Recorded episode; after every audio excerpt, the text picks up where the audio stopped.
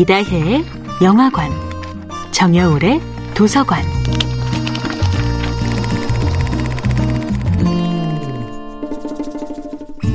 안녕하세요. 여러분과 아름답고 풍요로운 책 이야기를 나누고 있는 작가 정여울입니다. 이번 주에 함께하는 작품은 설혜심의 그랜드 투어입니다. 근대 초기 영국에서 진정한 지배계층의 일원이 되기 위해서는 재력과 공직 타이틀 그리고 상류층의 교양이 필요했습니다. 정중함과 교양이야말로 다른 모든 자질과 재능을 장식하는데 절대적으로 필요한 것이었던 시대였습니다. 사람들은 교양과 지식을 겸비하기 위해 자녀들을 그랜드 투어로 보냄으로써 부족한 교육 커리큘럼을 보충하려 했습니다.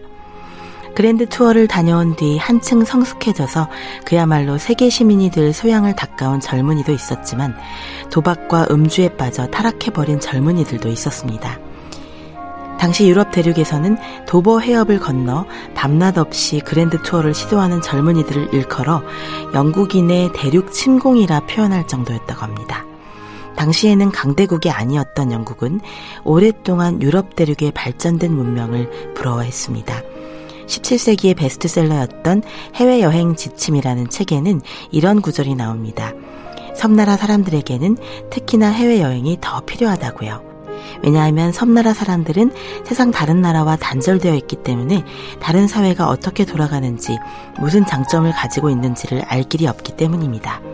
그래서 더욱 발달한 다른 나라 사람들과 교류하면서 문명이 발생하고 세련되어지는 과정, 그것을 가능하게 한 학문과 지혜를 알아야 한다는 것이 그랜드 투어 지지자들의 생각이었습니다. 영국인이 가진 문화적 열등감의 타겟은 찬란한 그리스 로마 문명뿐만 아니라 프랑스의 화려한 궁정 문화였습니다. 그들은 더 멀리 떠날수록 더 많이 알게 된다고 생각했습니다. 나아가 낯선 세상에 가서 깨지고 부딪혀 보아야 진정한 젠틀맨이 될 수 있다고 생각했지요. 아는 사람이 아무도 없는 곳에서 자고, 이전에는 전혀 본 적이 없는 사람과 이야기하고, 아침이 밝기도 전에 떠나 늦은 밤까지 여행하는 것.